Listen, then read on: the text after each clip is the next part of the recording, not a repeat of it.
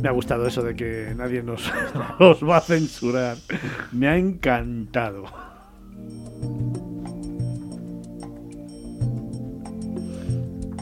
Aquí no censuramos a nadie, todo lo contrario. Aquí nos encanta que nos contéis lo que opináis, que nos trasladéis absolutamente todo lo que pensáis, que nos pidáis que vayamos a veros o que nos critiquéis para mejorar. La verdad es que esto lo hacemos entre todos. Y como siempre digo, vosotros sois el alma de Miradas Viajeras. Así que animaros, que os escuchamos.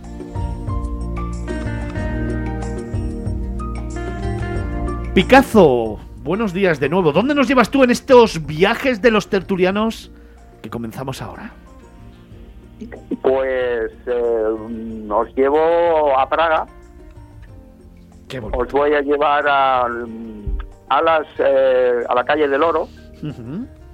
Que está en la zona de Rechani, mmm, cerca del castillo de la Catedral de San Vito. Uh-huh. eh, ahí hay una calle encantadora con casitas que parecen de cuentos, de cuentos infantiles, muy coloristas, son casas manieristas del siglo dieciséis, eh, se, ordenadas a construir por el emperador del Sacro Imperio eh, Germánico, eh, Rodolfo segundo, que por cierto era sobrino de Felipe segundo, se educó en España, este hombre, eh, sabía eh, español perfectamente, y este emperador eh, tenía una gran afición eh, por la alquimia, aunque estas casas las mandó a construir para eh, sus guardias reales y sus familias, eh, tras la destrucción de los pabellones antiguos, de los barracones que había donde se albergaba esta gente, Eh, por un incendio, y entonces mandó a construir estas casas, ¿no? Se cuenta que eh, en estas misma, en esta misma calle, en estas mismas casas, se eh, fueron habitadas por alquimistas, pero esto no está comprobado y es muy probable que fuera leyenda. Se conecta un poco con la afición de Rodolfo segundo con, con lo, la alquimia, con los alquimistas, ¿no? Al final, los, eh, a lo largo de la historia, fueron ocupadas por sí, por orfebres, de ahí la, el nombre de el callejón o la calle del Oro, y hasta el siglo diecinueve fueron eh, habitadas por esta por estos eh, artesanos y ya fueron abandonadas. Luego, con el tiempo, se volvieron a um, rehabilitar y ya se habitaron ya por, por ciudadanos normales. Y um, como curiosidad, en el número veintidós de la calle habitó Franz Kafka.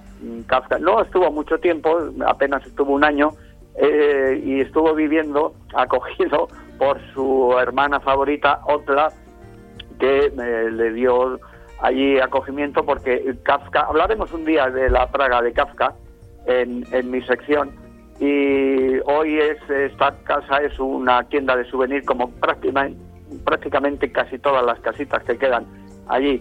Parecen, los tejados parecen de chocolate, y hay aquí Un, un tema que a mí me disgusta mucho, y un día lo tendríamos que debatir en una tertulia, que es la clausura del mundo, eh, a partir de que ya mm, hay que pagar por todo, y, y en este caso, el otro día eh, hablaba de Kathmandú, que en el centro, en el casco histórico, ya hay que pagar por entrar para verlo, y en el Callejón del Oro de Praga ya han puesto un torno para, porque hay que pagar para entrar a ver una calle. O sea, en cualquier caso, pues es un sitio encantador de Praga y un sitio más para visitar.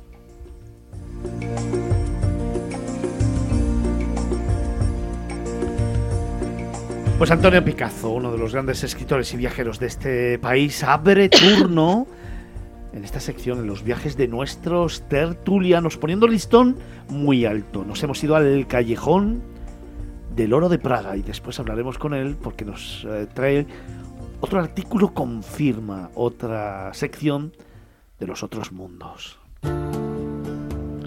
Arín, Paloma, ¿dónde nos llevas tú? Pues mira, yo como estoy en mi tierra os llevo a un sitio precioso, os llevo a Frías. Frías es la ciudad, fíjate, más pequeña de España. Ya en el siglo doce se le fue, fue nombrada ciudad y apenas tiene doscientos habitantes. Está al norte de la provincia de Burgos, su nombre significa aguas fridas, fíjate tú, en Burgos, pero sobre todo esa postal que tú nos pides al principio, ¿no? Cuando te acercas, la ciudad es absolutamente maravillosa. Tú te acercas y ves un montículo rocoso que se le llama La Muela, coronando el montículo, un castillo pegado literalmente a la roca y debajo de él sus casas colgadas sobre el abismo. Precioso. Es un pueblo medieval en el que cuando vas callejeando respiras historia por todos los lados. Casi todas las edificaciones, eh, aparte de que están muy bien cuidadas, son construcciones originales. Y, y bueno, se conservó, se hizo un trazado medieval que todavía conservan, en el que se diseñó como una defensa. De hecho, las casas colgantes, que son auténticas casas colgantes, forman parte de la, mara, de la muralla. Estaban hechas perfectamente como para que eh, la, la parte interior estuviese totalmente amurallada.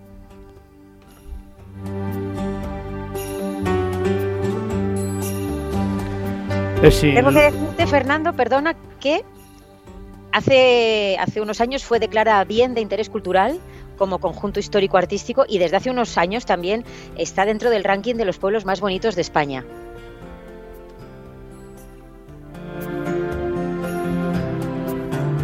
Frías, uno de esos lugares maravillosos. Yo conozco mucha gente allí, conozco a sus responsables de turismo y de promoción, y son gente entregada a su trabajo, entregada a contar historias y sobre todo a poner en valor ese lugar maravilloso del mundo.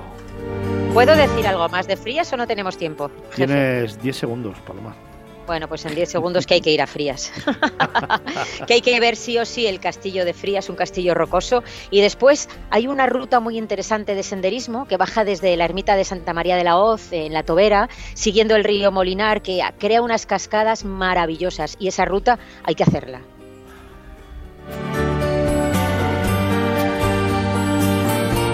Pues Arín, Paloma nos llevaba a Frías, y quiero saber dónde nos va a llevar hoy el profe Alonso. Bueno, yo os voy a llevar a un sitio mucho más cercano a nosotros, en la provincia de Madrid, un lugar donde yo creo que ir en otoño, se puede ir todo el año, pero ir en otoño o en primavera es espectacular. Os llevo hasta Aranjuez.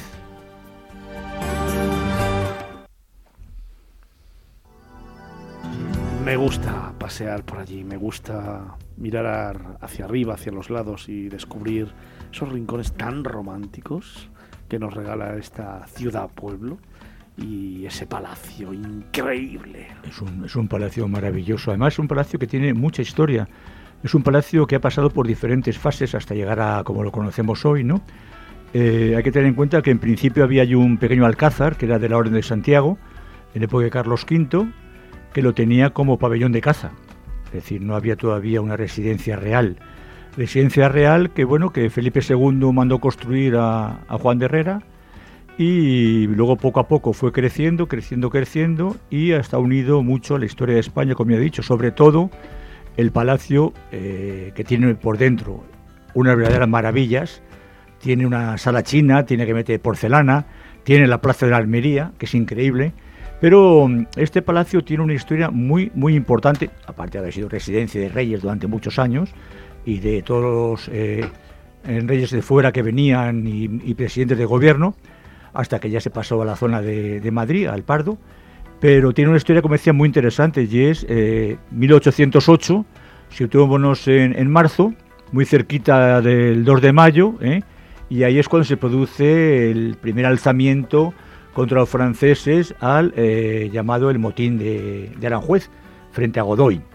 Eh, la historia cuenta que Godoy eh, intentó escapar eh, de la gente que quería lincharle por una serie de circunstancias que históricamente se pueden mirar en cualquier sitio y no vamos a entrar en ellas ahora, porque estamos hablando de viajes, aunque sea una pincelada histórica, y eh, se cuenta que él se escapó gracias a que se envolvió en una alfombra, y unos críos sacaron de la alfombra con él dentro, y por eso se pudo, se pudo salvar. Pero Aranjuez es más, es mucho más, no solo es eso, es el Jardín del Príncipe, eh, que por cierto creo que, que es eh, patrimonio, no es patrimonio, sino paisaje natural o paisaje cultural de, de la humanidad.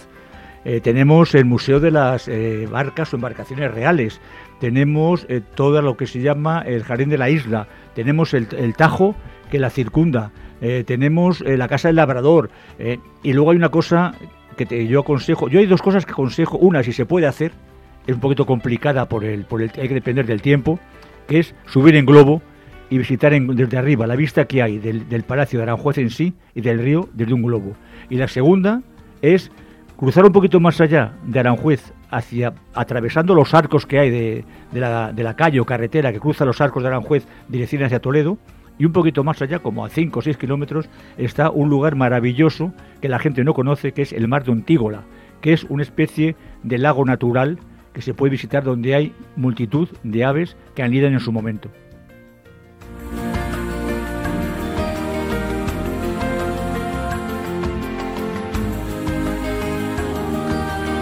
Comenzábamos en Praga con Antonio Picazo, descubriendo el Callejón del Oro. Después, Arín Paloma nos llevó a Frías, un sitio maravilloso.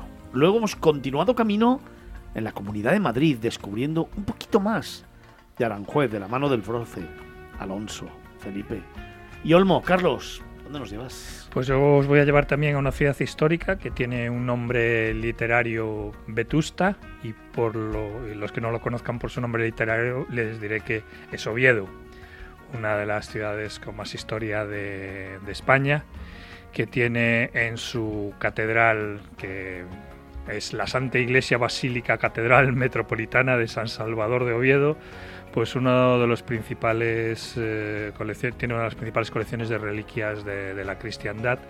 De hecho, en la Edad Media había un pique entre Oviedo y Santiago, y allí decían que quien va a Santiago y no al Salvador visita al criado y no al señor. O sea que las rencillas entre ciudades y comunidades viene, viene, viene de muy largo. Pero bueno, es una ciudad absolutamente fascinante. Podemos llamarla en estos momentos también la ciudad de las estatuas, porque tiene más de cien estatuas repartidas por toda, por toda su geografía, muchas calles peatonales. Entonces podemos ir buscando, encontrar pues una de las más famosas, que es la de Woody Allen, que por supuesto eh, todo el mundo se hace una foto, un selfie con, con ella. Eh, también hay una estatua de Mafalda eh, en la ciudad. Bueno, pues realmente hay un Botero también. Por supuesto le llaman la gorda a la estatua de Botero, porque casi todas son, suelen ser de personajes orondos.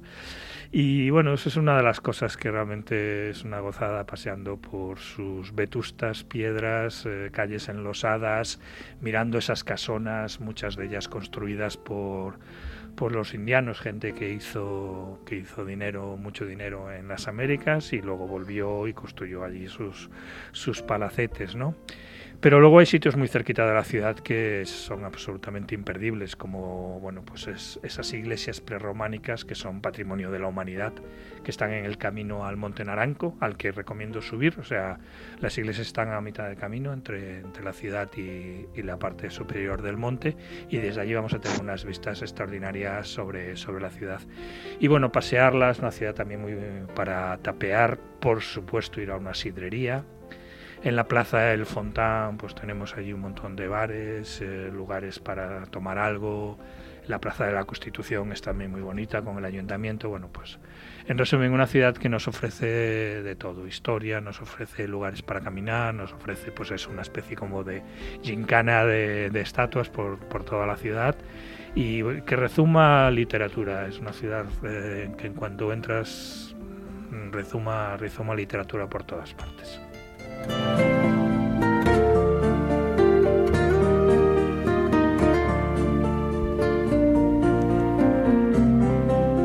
Ruy, Diego, ¿y tú dónde nos llevas en dos minutitos? Bueno, pues yo rápidamente os llevo al pueblo de Los Puentes. Nos vamos al norte, a Cantabria, eh, nos vamos a Potes, y digo que es la, el pueblo de Los Puentes porque tenemos eh, nada más y nada más que cinco puentes diferentes en, en esta localidad, y cada uno, lo mejor de todo es que cada uno de ellos nos da una perspectiva distinta del pueblo. Yo me quedo con dos, con el, con el Puente Nuevo y con el Puente de la Cárcel. El Puente Nuevo, desde abajo, la verdad tiene una fotografía increíble. Es eh, el único puente por el que todavía puede circular los coches. Y eh, el Puente de la Cárcel para mí es el idílico, ¿no? Es un puentecito eh, que está sobre el río Quiviesa, eh, súper bonito, eh, salvando eh, el río, lleno de, de, bueno, de esa piedra llena de... de, de de hiedra, de, de plantas, que, que la verdad es una fotografía increíble. ¿Qué más tiene Potes? Pues es que además tiene, eh, aparte del casco del barrio de la Solana, que es el casco antiguo, que tristemente la Guerra Civil cayó eh, derruido y luego se fue reconvirtiendo, y todavía conserva esa atmósfera medieval, eh, Potes también es naturaleza, porque es un sitio perfecto en el corazón de la comarca del Líbana eh, para eh, bueno, pues partir y hacer excursiones a los Picos de Europa, que es increíble. Y eh, un sitio donde, de estos, como dice Carlos, ¿no?, imperdibles en Potes, eh, para ver las vistas desde una altura eh, espectacular, es el, la Torre del Infantado, que antiguamente era la cárcel, pero que ahora, ahora mismo pues es un sitio que irradia, yo creo que felicidad y unas vistas increíbles, donde podemos ver los dos ríos que rodean a Potes, el río Deva y el Quiviesa, y también el monte Biorna a lo lejos y un poquito más allá los Picos de Europa. Así que me quedo con esa estampa de Potes y sus cinco, y sus cinco puentes. Os recuerdo, tomad nota, porque luego los podéis escuchar en los podcasts, ¿eh? Nos fuimos... en primer lugar a Praga, al Callejón del Oro. Después nos fuimos a Frías. Luego descubrimos Aranjuez. Subimos aún más el listón paseando por Oviedo. Y hemos terminado en Potes. Han sido los viajes de nuestros tertulianos Carlos Olmo, Felipe Alonso, Antonio Picazo, Palomarín y Diego Ruiz.